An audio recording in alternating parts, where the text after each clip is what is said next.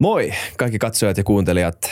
Tämä on FutuCast. Mun nimi on Isak Rautio ja mun vieressä istuu William von der Paalen. Tämä jakso on tuotettu kaupallisessa yhteistyössä Deloitte Finlandin kanssa. Ja muistakaa tilata kanava ja antaa viisi tähteä Spotifyssa ja Applessa ja YouTubessa peukut ylös. Vaikka Se teitä, auttaa meitä tosi paljon. Kiitos Vaikka paljon. teitä ärsyttää, että me sanotaan, että antakaa viisi tähteä. Hei, tervetuloa jakson vieras äh, Lari Hintsanen, Deloitte Finlandin toimitusjohtaja. Kiitoksia. Tosi hauska olla täällä tänään. Tänään me puhutaan, ähm, ei, ei, ei, ei, ei. Ekaksi, kukas sä olet ja miten sä oot päätynyt sinne, missä sä oot just nyt?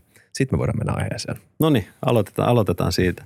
Mä oon perheenisä Espoosta. Mulla on, mulla on kaksi lasta ja, ja koira ja vaimo. Tota, innokas koripallomies. Mä en ole, mä en ole itse ikinä oikeastaan pelannut paljon korista, mutta, mutta ehkä se kuvastaa just mun elämää. Tänä aamuna – 7.30 mä vein tytön aamutreeneihin Honkahallille ja tästä kun me saadaan tämä purkki, ehkä mä käyn jossain asiakkaalla tuossa välissä, mutta sen jälkeen mä menen taas Honkahallille, Hongan naiset pelaa SM-sarjaa. Et se on niin kuin, me ollaan todellinen Honkaperhe innostuttu koriksesta, mutta ammatillisen puolella. Mulla on, mulla on pitkä asiantuntija tausta, että mä oon aloittanut Deloitteessa suurin piirtein 20 vuotta sitten, syksyllä 2002, veroammattilainen, vero, verokonsultti taustalta, ää, siitä sitten hyvin, hyvin tyypillinen asiantuntijaorganisaatioura, että jossain vaiheessa musta tuli tiiminvetäjä Deloittella, sitten sen jälkeen tuli asiakas vastaava. Sitten, no sitten mä olin viisi vuotta pois, olin Nokian verojohtajana jossain vaiheessa, mutta sitten 2014 palasin kotiin ja sen jälkeen vedin, vedin meillä jonkun aikaa Taxan Legal yksikköä, noin vähän reilut sata piinkovaa veroasiantuntijaa oli, oli meillä siinä tiimissä ja taisi olla, taisi olla 670 kun aloitin ja 110 kun viime kesänä, kesänä annoin kapulan seuraavalle ja, ja tosissaan me ollaan partnership-organisaatio ja osakkaat valitsi mut viime syksynä sitten, sitten jatkaa, jatkaa uutena toimitusjohtajana. Ja nyt mulla on nelivuotiskausi toimarina, toimarina edessä ja, ja, ja tässä, tässä mennään. Nice. Oletko seurannut Lauri Markkasen NBA kautta? On. Mun aamut yleensä alkaa sillä, kun mä herään. Niin herään. Mä, mä, mä pääsen sängystä ylös, mä katson jostain live-seurannasta, että, että miten Markkasen meni viime yönä. Tässä on doukannut jonkun kaksimetrisen äijän yli. Huikea, huikea story. Kyllä. Joo. Mutta joo, tänään puhutaan, resi- olisi mutta siis siis Markkanen jaksoihin. No joo, puhutaan siitä myöhemmin. Öö, puhutaan resilienssistä tänään, eli yritysten resilienssistä. Iso, iso tämmöinen niin kuin buzzword, mikä on ollut viime vuosina liikenteessä, siis eri siis ö, osa-alueilla, liiketoiminnassa, psykologiassa, bla bla bla, yms yms yms. Mutta tänään me puhutaan enemmänkin siitä, että mikä organisaation resili- resilienssi on tai yrityksen resilienssi. Öö, määritellään eka termit. Mistä me puhutaan, kun me puhutaan resilienssistä tai yrityksen resilienssistä? Aloitetaan heti helpolla. Heti sieltä helpommasta. Tota, joo. Ö, varmaan määritelmiä löytyy vaikka kuinka paljon, mutta mut mulle se on näyttäytynyt ja mä näen sen, sen yrityksen ja resilientin organisaation sellaisena organisaationa, joka muutoksen, kriisien – jatkuvan dis, markkinalla tapahtuvan disruption aikana ei ainoastaan pysty, pysty ja pyri risk managementillä pitämään huolen siitä, että, että tulee riskit katettua, vaan omaa sellaisen DNAn, että, että pyritään löytämään uusia keinoja, uudistaa itseään, uudistaa markkinaakin ja sitä kautta tulla, tulla ylös sieltä – markkinakriisistä tai, tai pidempiaikaisesta muutoksesta niin, että, että tullaan paljon vahvempana ulos kuin mitä, mitä sinne on menty. Et on tavallaan sellainen kyky, kyky ponnahtaa takas vaikeuksien keskeltä ja ponnahtaa ylemmäs kuin missä, missä oltiin. Sä sanoit tuossa risk management, mikä on ollut termi, joka on ollut yritysmaailmassa aika kauan jo, ja siis tosi yleinen käytäntö. Varmaan ihan hyvä asia muistaa omassakin elämässään, jonkun tietynlainen risk management. Miten risk management eroaa resilienssistä? Äärimmäisen hyvä kysymys. Varmasti menee paljon päällekkäin. Ja, ja, ja, ja niin kuin sanottu, se on ollut pitkään ja se on, se on yksi yritysten hallitusten pääasiallinen tehtäväkin. Totta kai strategian lisäksi, niin, mutta katsoo, että, että yrityksen riskit, riskit on hallinnassa. Ja, ja totta kai resilientin organisaation DNAssa on myös se, että, että varmistetaan, varmistetaan siitä, että, että, että pystytään – toimimaan taloudellisesti ja operatiivisesti keskellä. On se sitten covid, on se sota, on se mitä tahansa. Että pystytään varmistamaan se, että meillä on jatkuvasti toimintakyky. Mutta mut se, mitä, mitä ainakin mulle resilienttiys tarkoittaa sen lisäksi, on tosissaan se, että on, organisaatiossa on sellainen sisäänrakennettu tapa – että ei ainoastaan pyritä varmistaa, että me ollaan tässä huomennakin, vaan että koko ajan etsitään, mietitään, tehdään skenaarioita siitä, että, että mitä me voitaisiin tehdä eri tavalla ja uudella tavalla mm. ja, ja tulla, tulla tosissaan niin kuin vahvempana, vahvempana ulos. Et se, on, se, on se, se on se tietyllä tavalla se uuden kehittäminen siinä vaikeuksien keskellä on varmasti se yksi, yksi teema, mikä, mikä erottaa, erottaa nämä kaksi, mutta samaan aikaan paljon, paljon samaakin. Kuulostaa siltä, että se on aika sidoksissa sen yrityksen kulttuuriin ja siihen, mitä siellä muutenkin vaan ajatellaan asioita. Eli yritys, joka muutenkin tekee asioita hyvin, niin on luultavasti myös, voisi kuvitella ajatellut näitä asioita, mutta asia, tai missä niin kuin on semmoinen kulttuuri, että, että niin kuin osataan katsoa vähän pidemmälle ja, ja tehdään, ymmärretään, että, että niin kuin oma markkinarako, oma markkinatilan, kilpailukyky, niin, niin se on kuitenkin aina hetkellinen jos ei häiriö, niin hetkellinen luksus ja sitä pitää puolustaa. Ja tavallaan jos sulla on se, jos sä ajattelet asioita niin, niin, niin luultavasti sä oot hyvä näissäkin asioissa. Mutta miten sitten organisaatio, joka tällä hetkellä ei ehkä ajattele näitä asioita tai ei ole resilientti, niin, niin miten sellaista lähdetään ylipäänsä rakentamaan? Tämä on, tämä on taas, nyt tulee, tulee saman tien tosi, tosi hyviä, ä, älyttömän vaikeitakin kysymyksiä. Taustalle, tunnin ajan tämmöistä. Joo, taustalle, ta, taustalle, taustalle se, että, että tota, kun mä, mä sain, sain osakkaat mandaatin tulla, tulla toimitusjohtajaksi, niin tämä, tämä teema nousi mulle aika, aika nopeasti esille. Mä aloin itse opiskelemaan mun uuteen, uuteen rooliin, mitä mun, pitää, mitä mun pitää tässä osata ja oppia. Ja, ja, ja tota, puhuin kollegojen kanssa, puhuin CEOiden kanssa, meidän asiakkaiden kanssa ja totta kai luin ja, ja, ja kuuntelin, kuuntelin podcasteja paljon ja kaikkea muuta.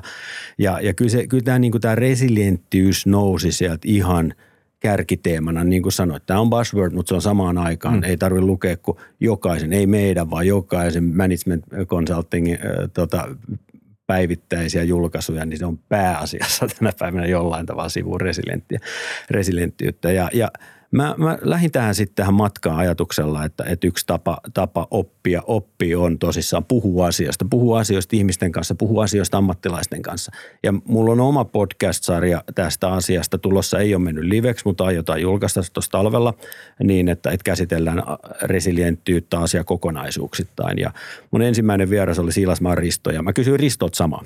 Mä kysyin Suomen suurimman yhtiön entiseltä hallituksen puheenjohtajalta, jonka kanssa mulla oli ilo tehdä töitä Nokia-aikana, että miten, miten pystyy lähteä tällaiselle muutostyölle. Niin kyllä hänen, hänen viestiä, nyt mä quoteaan suoraan, oli, oli se, että, että silloin kun lentokone on jo lennossa ja pitäisi alkaa moottori vaihtaa tai konetta, konetta korjaamaan, niin kyllä se on vaan lähdettävä yksi osa kerrallaan. Eli just niin kuin sä sanoit, että se on kulttuurista kiinni ja, ja, ja, ja silloin pitää identifioida ne, ne jutut, mitkä ei toimi ja lähteä rakentamaan, rakentamaan sitä, sitä, sitä tota, tapaa toimia sillä tavalla, että se mahdollistaa. Mä, mä itse lisäisin tuohon vielä, itse uskon ja on koko ajan – mun oman työuran aikana, aikana uskonut vahvasti siihen, että get the team right and you will get the issue right. Eli, eli tota, mä lähtisin, lähtisin sen, sen niin kuin korjaamaan tosissaan, identifioisin ne asiat, mitä pitää korjata, mutta ensin katsoisin, että mulla on oikeanlaiset ihmiset –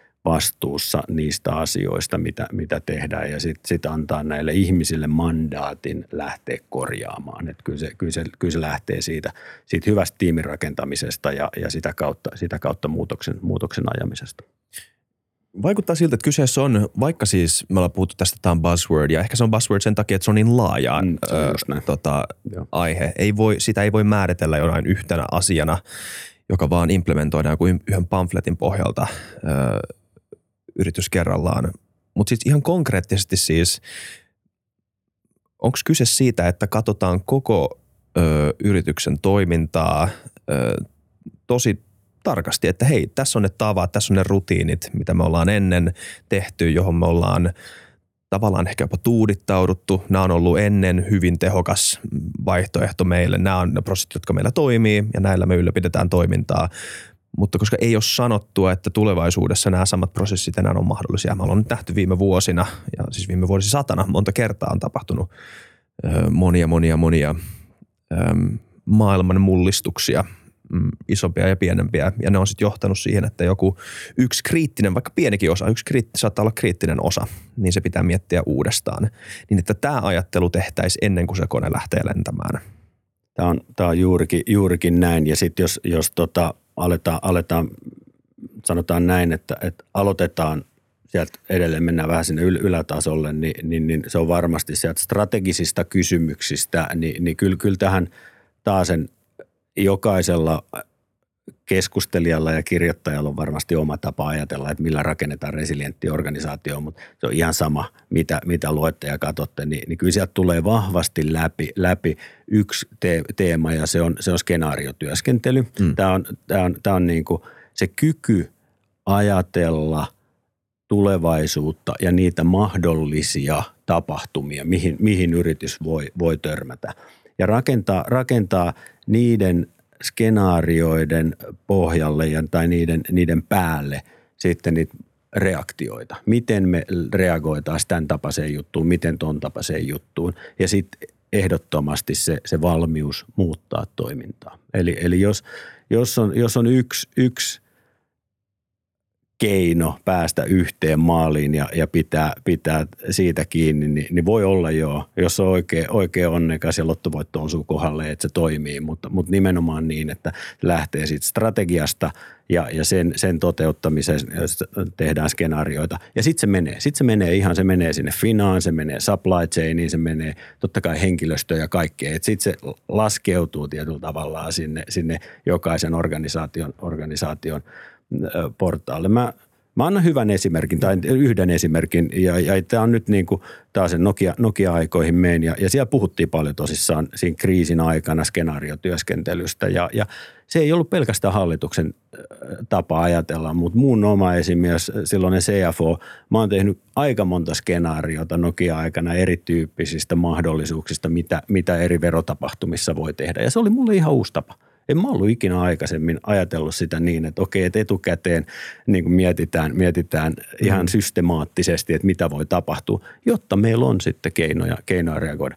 Ei todellakaan nähty kaikkia, mitä voi tapahtua. Aina tulee yllätyksiä, mutta se, että se mindsetti on sellainen, että meillä on jo vähän, vähän valmiiksi mietittyjä ajatuksia, mitä, miten toimii, niin se auttaa taas eteenpäin sitten muussakin. Kyllä. Miten sitä käytännössä lähestyy nimenomaan, koska Joo. sä et voi tietää, mitä sä et voi tietää, niin kuin sanotaan, niin, niin mm. miten sä lähdet, lähdet sitä purkamaan ja, ja rakentamaan. Ja mikä on se konkreettinen työkalu? Onko se, onko se siis, se kiinnostaa niin kuin detaljitasolla, mitä sitä mm. tehdään, että onko sulla iso paperi ja sä piirret sinne vai kirjoitat sä dokumentin vai, vai mitä se on ja, ja miten sä valikoit ne, ne skenaariot? No, se, no joo, jos ajatellaan, ajatellaan nyt, nyt mä, mä hyppään tästä taas nyt esimerkiksi meidän omaan firmaan ja, ja tota, kaikki tietää taloudellisen tilanteen. Meillä on, meillä on paljon epävarmuutta. Samaan aikaan me ollaan, me ollaan raportoitu viisi vuotta double digit kasvua. Viime mm. viikolla tultiin ulos melkein 20 prosentin kasvulla viime tilikauteen ja sama vauhti on jatkunut. Meillä on asiat tosi hyvin. Meillä on ihan älyttömän hyvin firmassa asiat. Mutta mitä me tehdään tällä hetkellä? Me mietitään eri, eri bisneksiin – outcomeja, mitä keväällä voi tapahtua. Ja, ja mietitään tosissaan sitten reaktioita niin asiakasrajapintaan kuin meidän palveluihin, mitkä palvelut saattaa olla kovemmassa kysynnässä, miten meidän pitää rakentaa henkilöstöosaamista sinne, miten meidän pitää olla valmiit rekrytoimaan niihin tilanteisiin ja muuta. Et se, se, Tämä on just niin. Tätä ei pysty rakentaa millään yhdellä, yhdellä Excelillä tai yhdellä templalla. Tämä on jokaisen yrityksen – omaan tilanteeseen liittyvä juttu ja varmaan jokaisella on oma tapa, mutta se on enemmänkin se DNA ja way of being eh, siellä organisaatiossa, että halutaan olla valmiimpia tulevaan ja, ja, ja käytetään aikaa. Se vie, se vie ihan älyttömästi aikaa, se vaatii keskustelua. Siinä mä itse sanon, mä eh, tunnistan sen, sen yhtenä isona kehitystarpeena, että, että saisi johtoryhmän agendaa – raivattua niin, ettei, asia, ettei mene päivittäisten asioiden juoksuttamiseen kaikki johtoryhmän aika, vaan meillä olisi oikeasti aikaa käydä tätä dialogia, koska se, se rikastuttaa sitä. Ei tämä, ei tämä helppoa ole, mutta, mutta siihen on vaan pakko, pakko tarttua taas jo, jostain ja, ja, ja viedä sitä eteenpäin sen kautta. Niin onhan se merkittävä, merkittävä etu, jos ne on mietitty. Se, mikä on kallista, on se, että ei ole varautunut ja se, että mm. tulee yllätyksenä asiat. Että tietenkin jos on tehnyt jotain ennakointityötä ja sitten kun jotain tapahtuu, niin on ensin jonkinlainen suunnitelma, mistä lähtee sitä purkaa, eikä tarvitse paniikissa miettiä, että mitä tehdään, niin nopeat päätökset on kuitenkin yleensä, tai niin kuin voisi vois sanoa, että ne on huonompia päätöksiä, mutta jos sulla on ikään kuin vähän informaatiota ja suunnitelma valmiina, niin kyllähän se sitten säästää sen, sen aikaisemmin käytön ajan, että onhan tuossa paljon logiikkaa. Mm. Jos miettii niin omaakin elämää, niin on se parempi, jos sä pystyt olemaan semmoisessa tilanteessa, että sä teet töitä myös sille, että sä et vaan reagoi – siihen, mitä sulle tulee koko ajan, vaan sä hallitset sitä sun omaa aikataulua ja ohjaat sitä, niin se on kaksi aika erilaista moodia olla. Ylipäänsä kaksi tosi erilaista ajattelutapaa. Mm. Joo, ja, ja, ja tosissaan ei ole, ei ole välttämättä mikään, mikään helppo, helppo juttu. Ja varsinkin sitten vielä, kun tota, mä itse eilen tapasin tota, yhden suomalaisen hallitusammattilaisen meidän riskien hallinnan, hallinnan ihmisen kanssa ja puhuttiin, puhuttiin tästä samasta ja, ja, ja tota, keskusteltiin siitäkin, että ilmeisesti yllättävän monella firmalla oli, oli esimerkiksi pandemia niiden kartalla mm. ennen kuin tultiin Joo. 2020. Mutta osasko kukaan ennakoida, mikä sen, mikä sen vaikutuksen laajuus on? Ei kukaan. Mutta se, että sulla on jotain paperilla tai, tai ajatusduunissa duunissa tehtynä ja, ja, ja tota, sä pystyt sitten lähteä sen pohjalta, pohjalta mm. työstämään. Mutta se, se, miksi tämä on niinku tärkeää, on, on niinku ehdottomasti, että – se, että, että kyllä nyt kun tämä on niin pinnalla tämä juttu, niin onko evidenssiä, että tämä homma toimii? Tai että, että onko, onko tästä hyötyä, Ni, niin sitä voisi ehkä, ehkä jopa vähän lähestyä sit muutama, muutamalla tavalla. Onko meillä, meillä yksittäisiä yhtiöitä esimerkkinä, missä, missä on ollut valmius mukautua.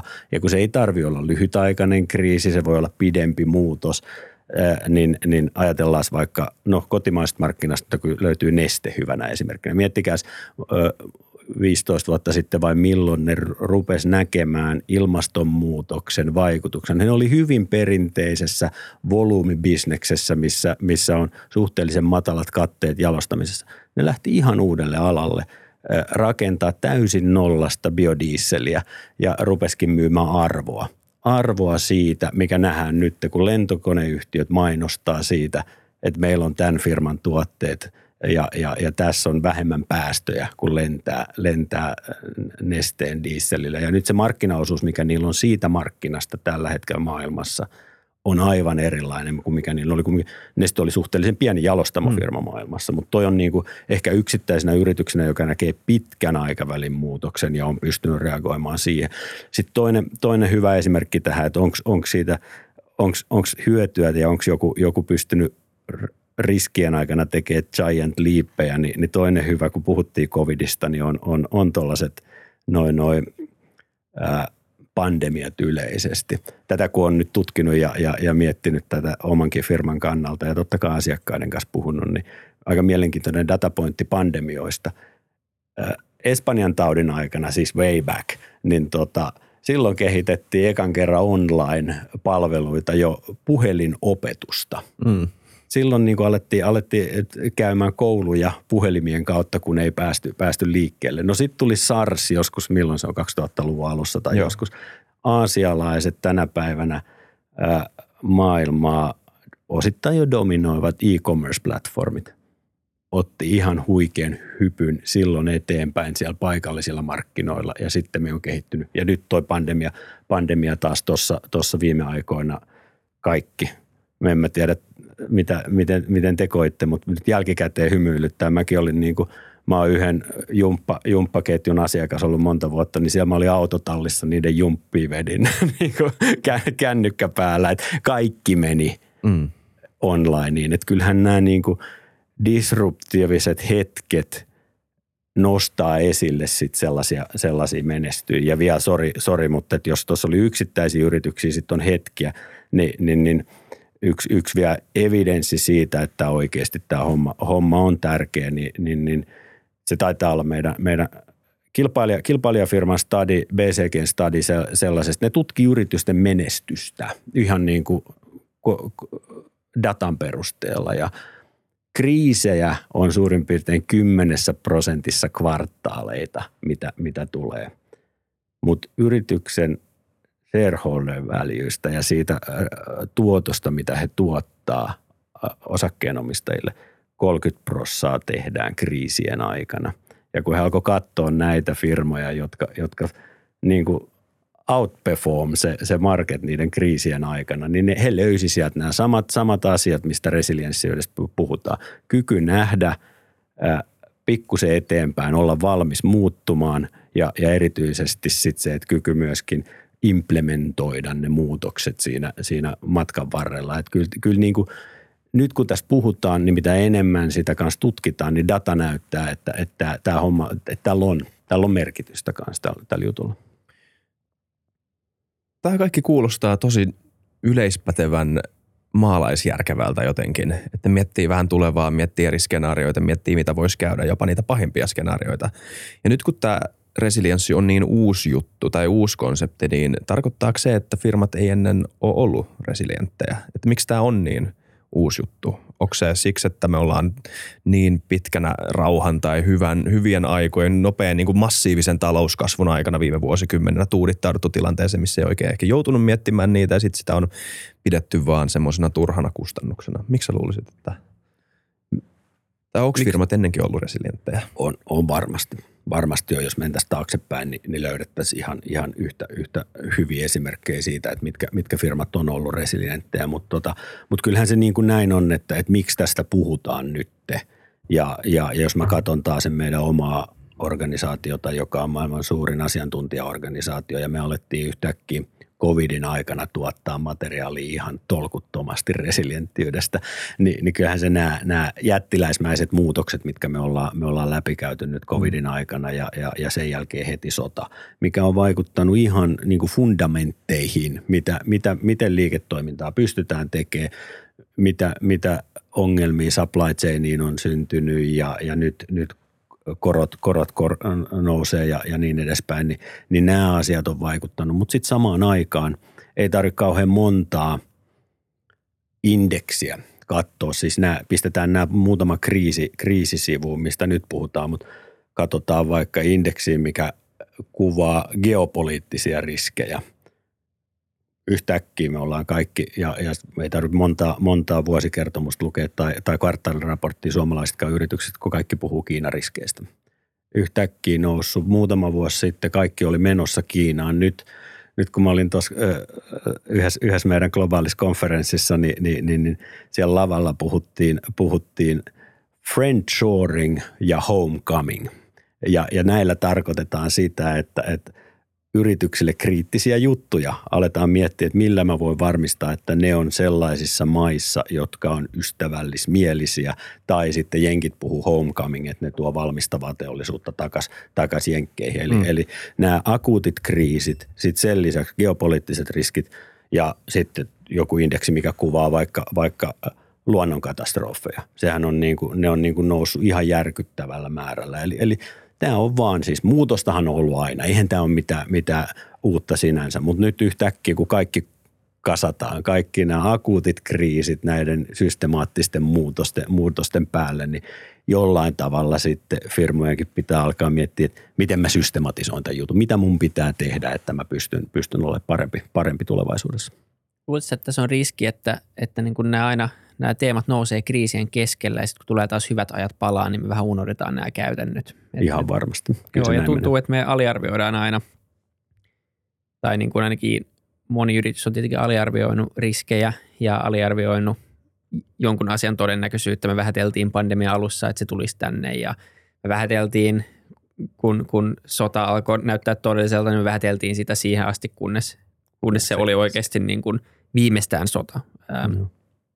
Ja meillä on joku, joku tämmöinen tarve aina, aina olla optimisteja, ja ehkä se on ihan hyvä asia, mutta, mutta jotenkin tuntuu kuitenkin, että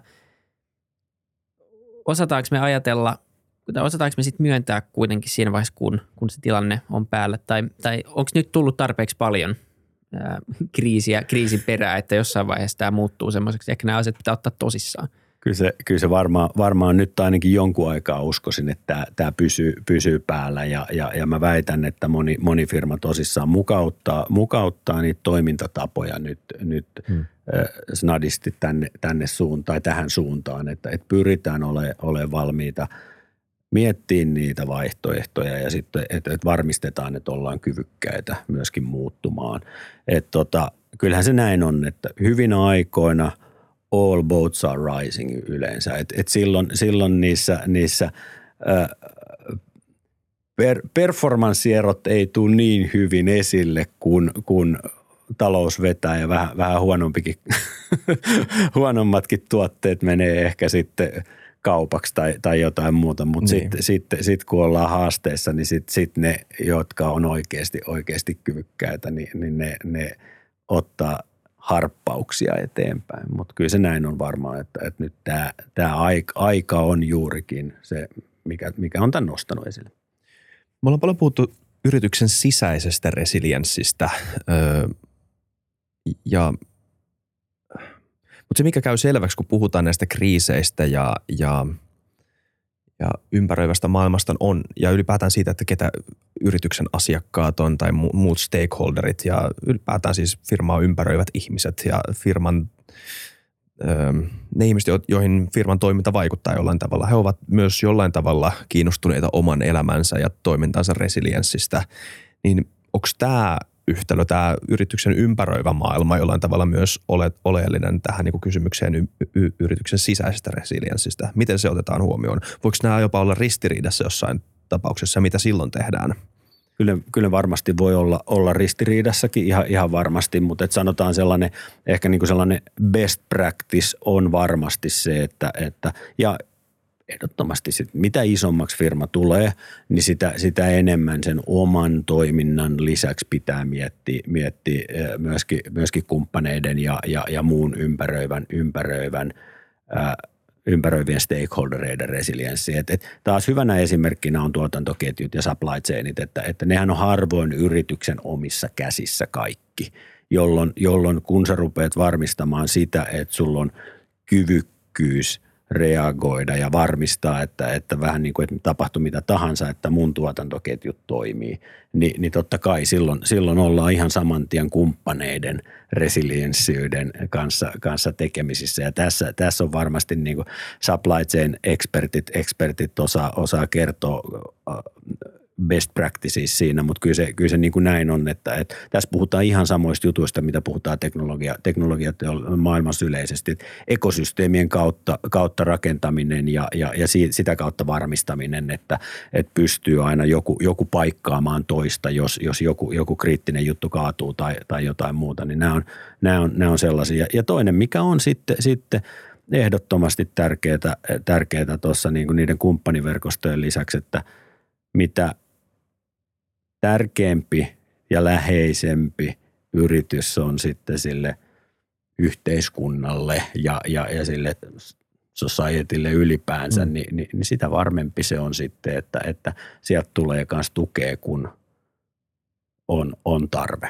Et se, on, se, on, se on varmasti näin. Sitten sit jos puhutaan niin kuin mennään, mennään sitten vielä sinne asiakaspuolelle, niin tämä on ihan, ihan sama juttu, että, että sellainen taas hyppää vähän oma, omaan, omaan firmaan ja omiin keskusteluihin, mutta me, me puhutaan esimerkiksi tällä hetkellä tosi paljon siitä, että, että meidän pitää olla tärkeitä meidän asiakkaille. Et lue, kun maailma muuttuu, meidän pitää olla asiakkaiden kanssa sellaisissa jutuissa ja auttamassa niitä sellaisissa asioissa, mitkä on heille ja heidän resilienttiydensä kannalta tärkeitä ensi keväänä ja kesänä ja muuta. Ja se tarkoittaa taas sitä vähän, että meidän pitää varmaan vähän miettiä meidän tuotepalettia ja, ja sitä, niitä palveluita, mitä, mitä me pystytään, pystytään heille, heille tuomaan.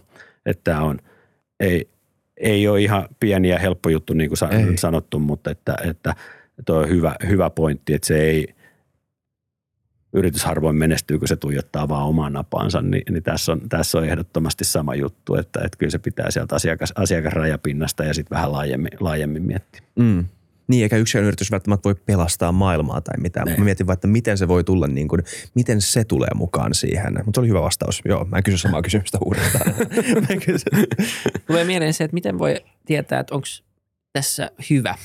Onko tehnyt hyviä skenaarioita, onko varautunut hyvin ennen kuin oikeasti kriisi tulee. Ää, miten paljon tehdään muiden yritysten kanssa töitä, onko – mitään resilienttiysorganisaatiota tai resilienttilyys, tai no niin, se meni hyvin. Resilienttilyys. mutta tota, tämmöinen resilienssipäiviä. Ei, mutta siis mitä, mm. miku, miten sä voit tietää, että, että tota, niin, vähän te, et, et, voiko tätä testata? Voiko jotenkin testata mm, vähän, joo. että miten hyvin on varautunut ennen kuin sitten joutuu testaamaan. Joo. Niin semmoinen stress test. Niin, stress-testi-tyyppinen. Ja tämä on itse asiassa hyvä, hyvä, hyvä pointti. Aloitetaan sieltä. Jos ajattelee regulatti, regula, reguloidussa, täältä tulee myös näitä. Kukaan osaa puhua. Ei puhu, lopetetaan. tuota, toimialat, mitkä, mitkä tota, tota, tota, on hyvin reguloituja. Pankit. Siinä pankkihan ei tarvitse itse testata valtioiden tai, tai viranomaisten puolesta tehdään stressitestejä heille, kun tilanne on se ja, ja muutenkin systemaattisesti. Katsotaan tota Suomen energia talouden resilienttyyttä talvea kohti, niin mietitään ydinvoimaa. miten, mm. miten se on potkittu varmaan joka kulmasta se meidän uusi, uusi tota, ydinvoima, ydinvoimasysteemi. Ja siellä on testattu kaikki mahdollinen. Mä en siis tiedä mitään siitä, mutta kun mm. lukee lehdestä vaan, että siellä on, siellä on niin kuin aivan mielettömästi tehty testejä. Ja tällainen niin kuin – reguloidusta bisneksestä on varmasti otettu oppeja sit sellaisen, niin kuin yritykselle itselleen. Ja, ja, ja tässä taas sitten varmaan mennään vähän lähemmäs taas sinne, sinne perinteisen risk managementin puolelle, että mitä ne keinot on. Et niitä on. Niitä on eri, tapa, e, eri, erityylisiä, erityylisiä stressitestejä, että et perustuu, perustuu järjestelmätestauksiin, perustuu taloudelliseen mallinnokseen, workshoppaukseen ihmisten kanssa. Ehkä sitten sellainen viimeinen ihan niin kuin teknologisesti – kehittyneen, pakko, pakko nostaa yksi esiin, mistä, mistä, mistä puhutaan myös paljon, niin, niin tota, digital twin. Eli että rakennetaan joku, on se tehdas, on se, jotkut on pystynyt rakentamaan koko supply chaininsa digitaaliseen muotoon ja testaa eri, eri tapahtumien vaikutuksia siihen ketjuun sit sen digitaalisen twinin kautta. Tämä ei ainoastaan auta testaamaan, koska tähän auttaa sitten rakentaa niitä skenaarioitakin, mm. Val, valmistautua mm. tule, tulevaan ja, ja hyviä esimerkkejä tässä läheltä, läheltä kuulu, kuulu meidän organisaatiosta, että ollaan, ollaan niin, niin tehta, tehtaisiin rakentamassa noita kuin johonkin satamaoperaatioihin ja muihin. Et, et mallinnetaan satama – ja, ja, ja, ja, ja sitten pystytään ajaa eri, eri, eri skenaarioita ja testaamaan tosissaan, että jos, jos jotain tapahtuu. Että kyllä tässäkin digital transformation auttaa varmasti firmoja, firmoja saamaan vähän niin kuin konkreettisemmaksi sitä testausta, että se ei ole pelkästään sitten, sitten tota – flappitaulu, flappitauluharjoituksiin. Miten toi, vois, miten toi siis toimii käytännössä, että jos sulla on digital twin joku, se ei nyt välttämättä tarvitse olla satama, jos et keksi siihen hyviä esimerkkejä, mm. mutta mikä tahansa muu digital twin, niin miten sitä voi konkreettisesti, tota, ö, miten siinä voi tehdä niitä skenaarioharjoituksia? Miten se käytännössä toimii? Minkälainen skenaario voisi tapahtua, jonka sitten voisi simuloida siinä kaksosessa? Kaksosessa.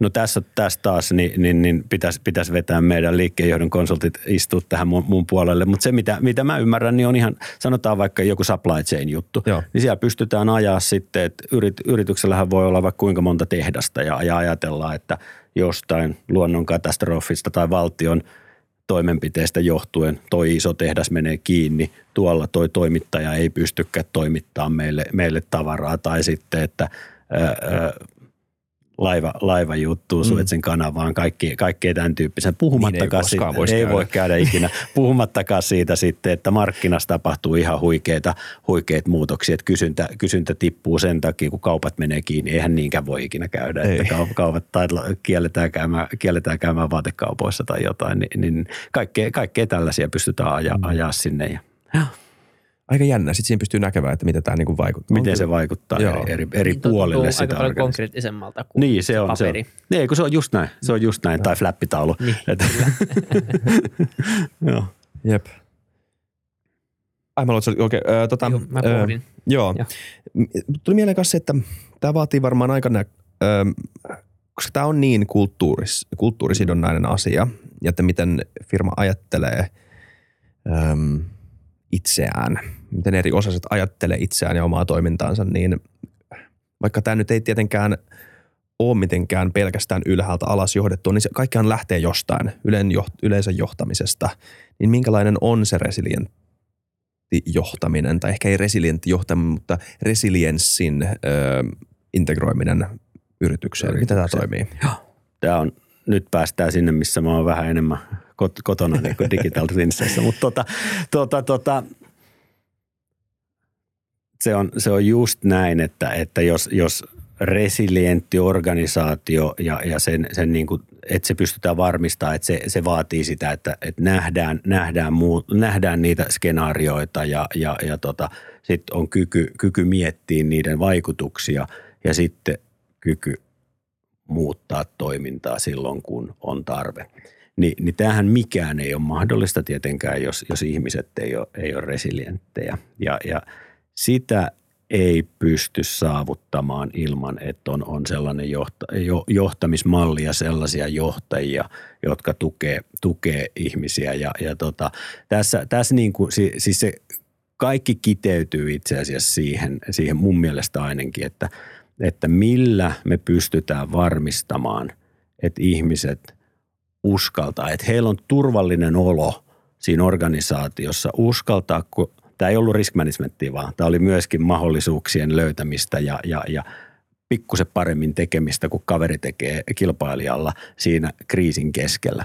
Millä ihminen uskaltaa, uskaltaa tehdä tämän, on se, jos siellä organisaatiossa se johtaminen pystyy luomaan – turvallisen olon olla ja, te, ja, ja tukevan ilmapiirin tehdä, tehdä juttuja. Tämä on, tämä on hyvin yksinkertainen. Se on, mennään takaisin taas sellaisiin aikaisemmin jo, jo puhuttuihin buzzwordeihin kuin psychological safety ja muu. Että tästä, tästähän löytyy taas vaikka kuinka paljon, että on, on Googlen, Googlen kuuluisat studit siitä, että mitkä tiimit on, on parhaiten performoimia. Ne on ne, jotka, jotka on, niin kuin, että siellä on, siellä on monen tyyppisiä ihmisiä, mutta että heillä on tietty turva mm. tehdä. Heille on annettu selkeä tavoite, heillä on selkeät, selkeät mittarit, mitä vasten tehdään ja he on accountable. He, heillä on vastuu ja velvollisuus tehdä sitä juttua ja mm. yritys tu, tukee, tai yrityksen johto tukee sitä. Mä, mä käyttäisin tässä niin kuin sitä, sitä termiä, että, että – from control and command to servant leadership. Eli, eli sellainen vanha perinteinen niin kuin, kontrolloiva ja, ja, ja määräilevä johtajuus, niin se voidaan aidosti heittää romukoppaan, koska se on ainut tapa saada ihmiset uskaltamaan kokeilla ja tekee juttuja ja ole motivoituneita silleen, että me ollaan, me ollaan tukemassa heitä. Mä sanoin tuon Google-esimerkin, nyt tässä äsken selvisi, että, että ollaan molemmat koripallomiehiä, niin, niin tota, jenkithän tekee kaikista mahdollista tilastoa ja, ja tutkimusta, niin tota, ää, tuolla yliopistokoripalloilussa on tehty tutkimus, että, että tota, ne korisjengit, joilla on turvallinen olo ja jotka luottaa siihen valmentajaan, ne voittaa. Se on pikkusen alle 10 prosenttia tai 7-8 prosenttia enemmän matseista. Ja tämä on pitkä laajalla kuin mm. ne joukkueet, missä sitä valmentajaa, mihin ei luoteta ja vähän pelätään. Ja, ja, ja, ja mä oon, tät, mä oon niinku tätä oikeasti nyt, nyt aika paljon, paljon tätä, tätä miettinyt omassa, omassa päässäni ja yrittänyt, yrittänyt selvittää vielä lisääkin. Niin toinen, minkä mä sanoisin, mennään tullaan vähän koti, kotikutos. Markku Kanerva, eikö vaan? Markku Kanerva. Rive Kanerva ei tarvitse kuunnella kuin podia tai jotain, niin, niin tota, Kanerva puhuu siitä, miten se saa Suomen maajoukkueen futarit uskaltamaan tehdä asioita siellä kentällä, mitä ne ei, mitä ne ei välttämättä muuten tekisi, on se, että se luo niille turvallisen ilmapiiri. Ja tämähän on makea siinä mielessä, kun tämän, tätä vähän aikaa tämän kanssa pyörii, niin silloin äh, ymmärtää myös sen, että tämä ei ole todellakaan mitään sellaista, että, että, että pitää olla, että olla niinku kilttejä tai suojelevia tai jotain. Mutta silloin, kun sä tunnet ne ihmiset ja ne, sä, ne, sä luotat niihin ihmisiin, silloin sä itse asiassa pystyt antaa myöskin palautetta niille.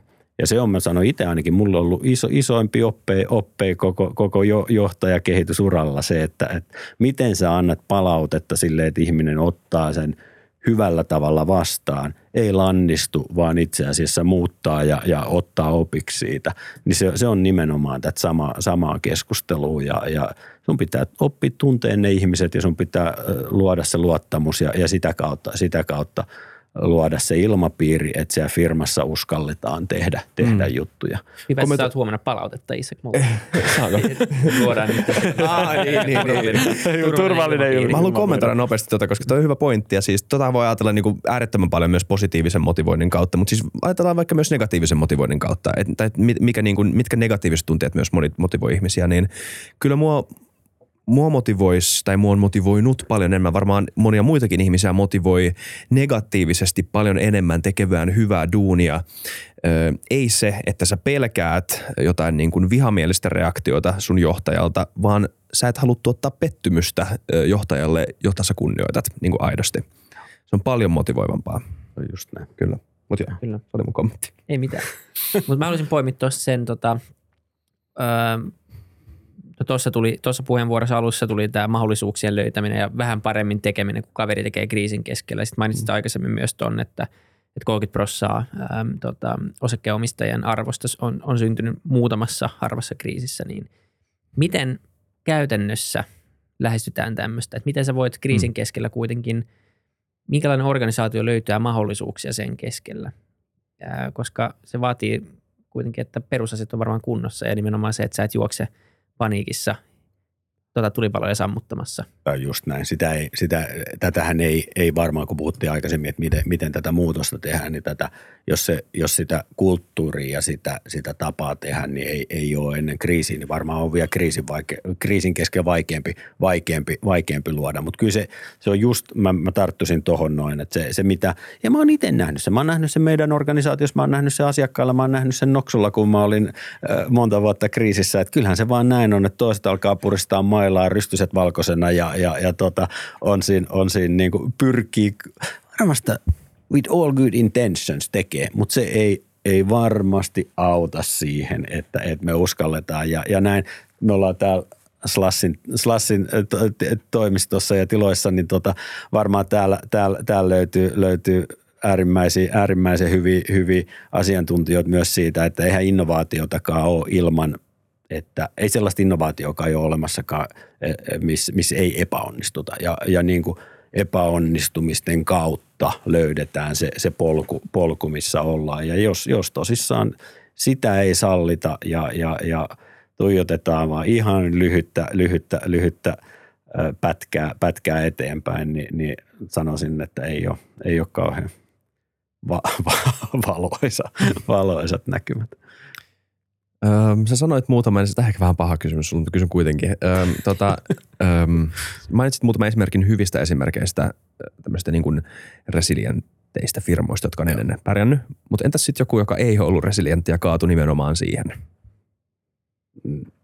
Tota, varmaan, varmaan niin kuin nyt on COVIDin, COVIDin ja muiden aikana löytyy, löytyy vaikka kuinka paljon, kuinka paljon – mm. esimerkkejä. Mä ehkä kä- joo, joo, sano vaan joo, kääntä, kääntäisin sitä snadisti silleen, että, että mites, mites sielläkin, niin kuin, miten hyvät jyvät erottu akanoista. Ihan niin kuin, otetaan vaikka ravintolatoimiala, niin, niin, niin siellä toiset pisti lapun luukulle – toiset kehitti, kehitti erilaisia kotiinlähetysjuttuja. Mäkin tein monet illat jotain ää, ää, niin kuin tee se itse kiteistä ma- makeet illallisia, kun halusin kutsua vieraita kumminkin kylään ja, ja tällaista. Niin kuin, kumminkin vähän niin kuin innovatiivista. Toiset fine dining tai hienommatkin ravintolat joutuivat pistämään lapun luukulle. Toiset tosissaan kehitti jotain, jotain uutta.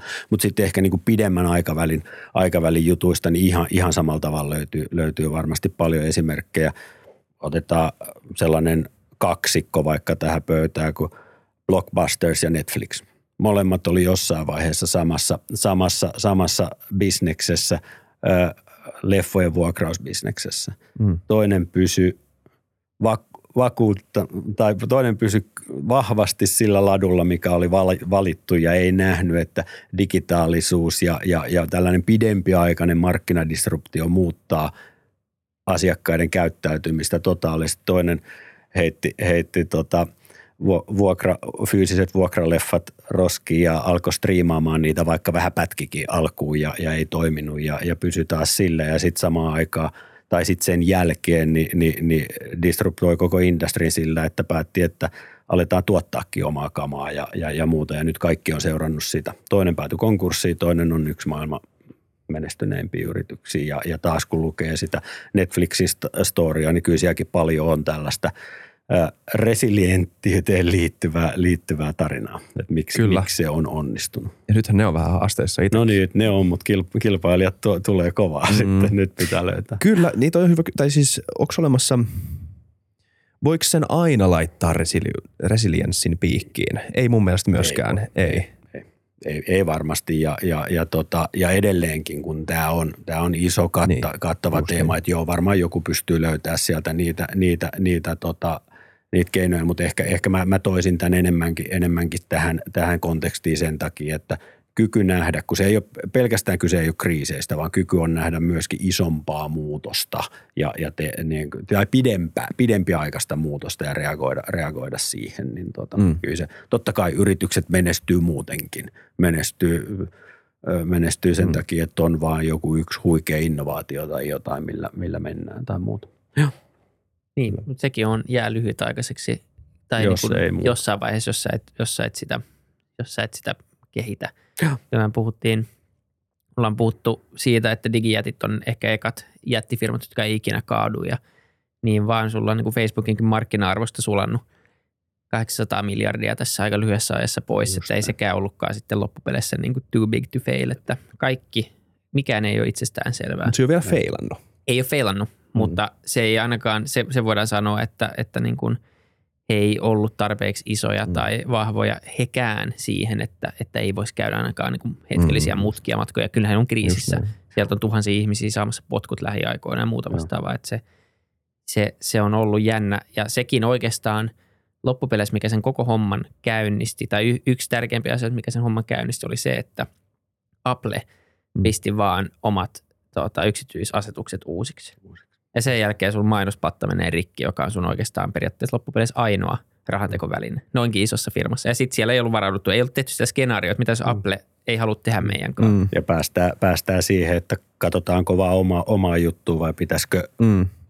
pysyä in terms niin kuin stakeholdereiden kanssa ja pyrkii vaikuttaa, vaikuttaa siihen. Varmasti just näin. Ja tietenkin vähän yksinkertaista, siellä on muitakin asioita kuin vaan se, mutta se oli yksi niin pienistä jutuista, tai se ei ole pieni juttu, mutta yksittäisistä tekijöistä voi käynnistyä kuitenkin aika iso pahojen, pahojen asioiden vyöry helposti.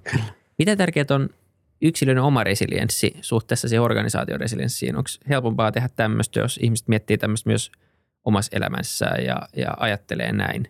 Vai voiko, voiko olla huoleton ja ei, ei vähempää välittää eikä, eikä olla tämmöinen pidempiaikainen suunnittelija tai, tai jotain muuta vapaa-ajalla, mutta kuitenkin olla loistava, jo loistava tota, osa firmaa, joka ajattelee näitä asioita. Mä sanoisin, että aivan varmasti voi olla se, se tota, osa, osa hyvää firmaa, vaikka on vähän, vähän – huoleton, huoleton. Mäkin toivon, että mä oon paljon huolettomampi vapaa-aikana kuin toimistolla, mutta tota, ja en mä sielläkään murehdi liikoja. Tota, Mutta mut ehkä jos puhuu yksilön resilienssiydestä, niin siinä, siinä niin kuin musta sellainen yksi kriittinen juttu, mikä, mennään vähän takaisin sinne johtamiseen, mutta sellainen kriittinen asia, mikä, mikä kaikkien pitäisi muistaa, koska tämä on vähän sellainen juttu, että, että yleensä kun puhuu ihmisten kanssa ja puhuu, puhuu ihan vaikka, vaikka niin työpaikan ulkopuolella, niin, niin toisia, toisia ihmisiä pidetään. Että vitsi, se on, se on niin kuin, silloin kyky tiedä, että saa aina ponnahtaa ja, ja tulla, tulla takaisin ja jotain muuta. Mutta tässä, tässä niin kuin yritysmaailmassa ja yleensäkin mun mielestä, kun ihmisiä, ihmisiä ajattelee, niin, niin, niin mä lähtökohtaisesti lähtisin siitä, että, että kaikilla on kyky olla organisaation osana resilientti. Kyse on taas siitä, että minkälainen turvaverkosto ja minkälainen johtaja äh, tota, – sulla on ja muuta ja, ja tukemalla pyrkii, pyrkii lisäämään sitä, koska se on, se on ihan fakta. Ja tämä on, tämä on taas sen eri, erinäköiset tutkimukset, me ollaan, me ollaan katsottu näitä paljon, paljon meilläkin, niin kertoo sen, että lähtökohtaisesti me kaikki ollaan tänä päivänä varmasti resilientimpiä kuin me oltiin, kun me tultiin covid maailmaan. Eli mm. kun vertaa 2019 ja tänä päivänä, niin me ollaan valmiimpia isoihin muutoksiin, mitä me ollaan. Mutta samaan aikaan ei meistä kukaan jaksa jatkuvaa muutosta, jos me ei pyritä, pyritä sitä ihmisen, yksilön jaksamista tukea mm. ja siinä tullaan taas sit siihen hyvin perusjuttuihin firmassa, että et, et se, se, se lähijohtaminen on kunnossa. Tässä mä tota, sanoisin – äärimmäisen mielenkiintoinen taas juttu. Musta oli, oli aika kova statementti, kun on taas, puhuttiin äsken Facebookista, mutta yksi maailman suurimpia firmaa Microsoft ja, ja Microsoftin pääjohtaja on nyt ihan tämän covidin jälkeen alkanut puhua, että ne ei ole ne huikeat äh, liiderit tai huikea strategia, mikä tekee yrityksestä menestyvää, vaan, vaan sanoo, että se on great everyday management. Se, että lähijohtaminen on kunnossa – ja tuetaan niitä tiimejä niin, että he kokee, että he, heille on annettu mahdollisuus menestyä. Se on musta aika kova, kun ajattelee, mennä, mennään takaisin johonkin G-aikoihin ja, ja, ja shareholder value ja kaikkea muuta, missä, missä tietyllä tavalla CEOita pidettiin, pidettiin ja heidän strategioitaan niin kuin siinä, siinä tärkeänä, tärkeänä juttuna, mutta nyt, nyt mennäänkin aika, aika paljon eri suuntaan ja, ja, ja mennään siihen, että, että aidosti pitää pitää huoli ihmisistä ja, ja, ja sitä kautta rakentaa sitä kykyä, kyky organisaatiolle toimia. Mm mä sen verran pushbackkaisin tuohon yhteen juttuun. Mä en sanoisi ainakaan itse, että kaikki ihmiset välttämättä olisi enemmän resilienttejä näiden vuosien jälkeen. Sehän ei välttämättä ole kaikkien yksilöiden kohdalla mennyt niin, mutta Joo. ainakin me, se on selkeämpää, mistä ne palikat tulee tai mitä ne tärkeät palikat on. Se on varmaan selkeä. Sä, sä oot varmaan ihan oikeassa ja, ja ehkä se oike, oikeampi tapa on, että me ollaan kollektiivina mm. Valmiimpia ottaa vasta, vastaan muutosta. Se, on, se, on varmaan, se on varmaan just näin, että se, se itse asiassa sekin, sekin stadi, minkä, minkä, minkä viime aikoina tuossa näin meidän organisaatiossa, niin se on, se on just näin, että se on, se on niin kuin organisaatio, mikä tietysti koostuu yksilöinä, niin on valmiimpi. Kyllä. Joo.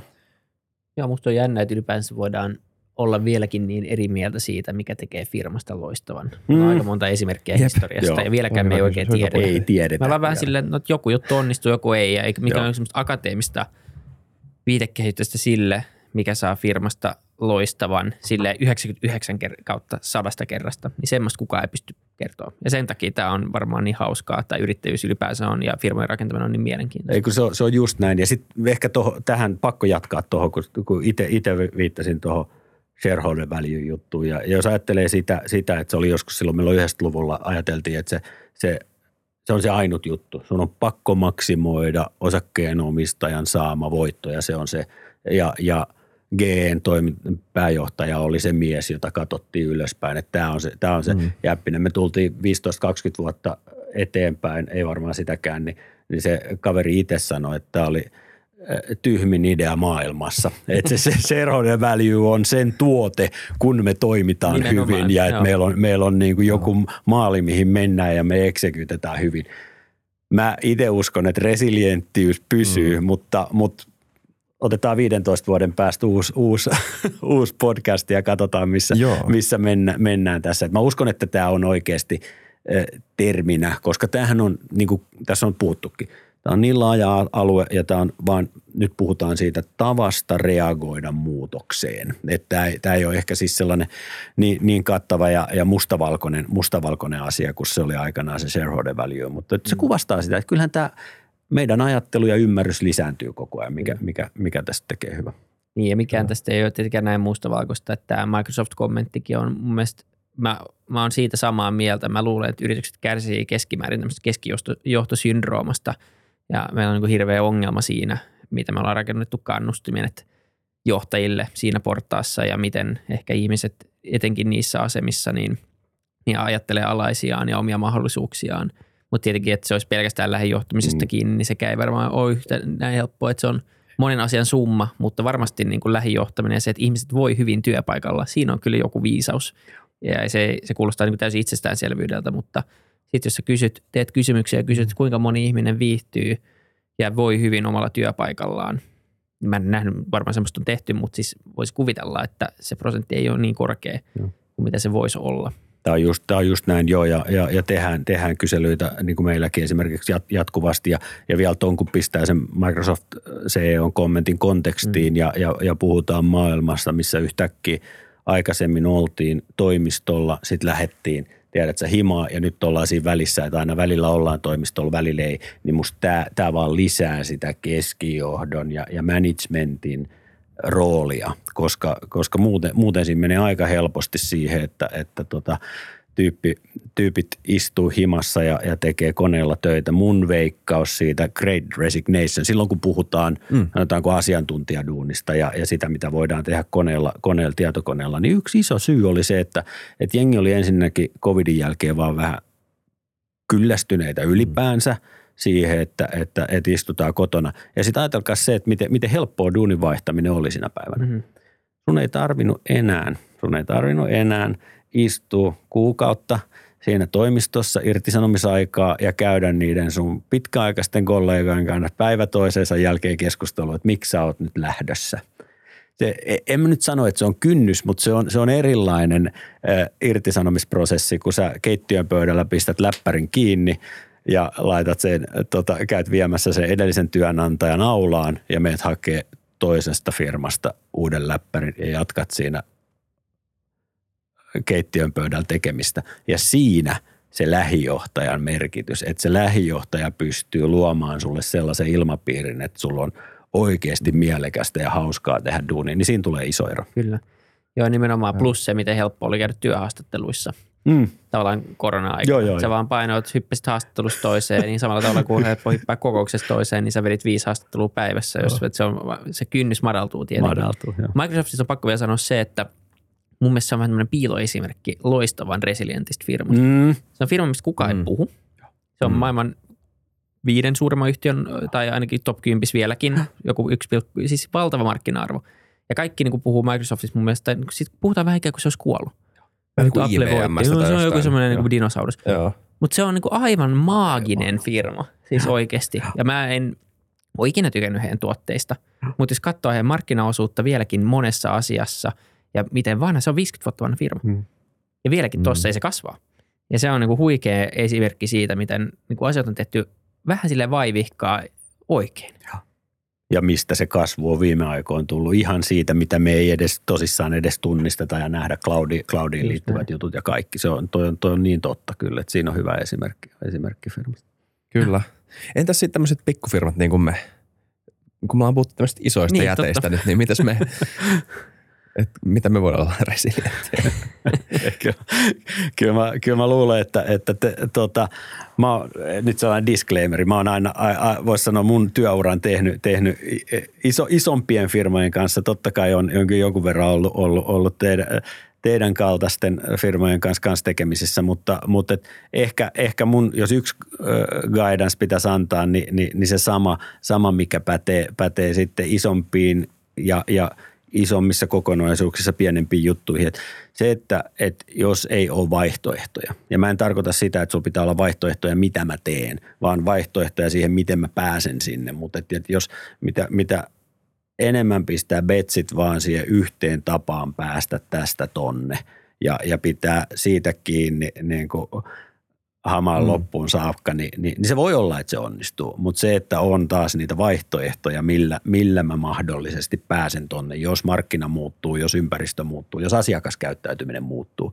niin, niin tota, ja valmius, valmius muutoksiin. Et sellainen on musta sellainen mielenkiintoinen kanssa tähän asiaan liittyvä juttu, kun sitä näkee käytännössäkin, että toisilla ihmisillä, ja se liittyy tähän, toisilla ihmisillähän on yllättävän iso kynnys muuttaa jo tehtyjä päätöksiä. Et kun he kokee jotenkin, että se on, se on tota epäonnistuminen siihen, mitä mä oon päättänyt.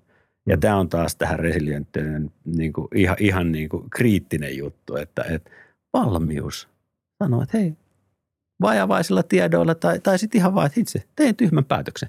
Nyt korjataan. Mm. Ja, ja, ja nyt mennään, mennään tätä suuntaan, mutta et, tai, tai, tota kautta. Mutta Niin et vähän se, myös ego-kysymys. ego-kysymys, big time ego-kysymys, mm. just näin. Ja, ja tämä on, tää on niinku ehkä, ehkä se, ehkä se ainut ohje, mikä mulla antaa tähän. Et Kyllä. edelleen vaihtoehtoja, vaihtoehtoisia keinoja ja se, että, että valmius, valmius tehdä justeerauksia, jos on tarve. Mm. Ja sanotaan resilienttiys oikein. Se, sitä pitää vähän treenata. Tuohon voi lopettaa, eikö vaan? Hyvä Voi. lopetus. Ja pieni roasti. Hei, kaikki kuuntelijat ja katselijat, kiitos, että katsoitte jakson ja kuuntelitte jakson. Ja kiitos Lari sulle, että vierailit. Kiitos, että sain olla vieraana. Tämä oli, mä ainakin nautin keskustelusta. Mekin. Mies. Hyvä. Kiitos paljon. Kyllä. Kiitti. Palataan ensi Moi. jaksossa. Moro. Varataan ensi jaksossa. Moi moi.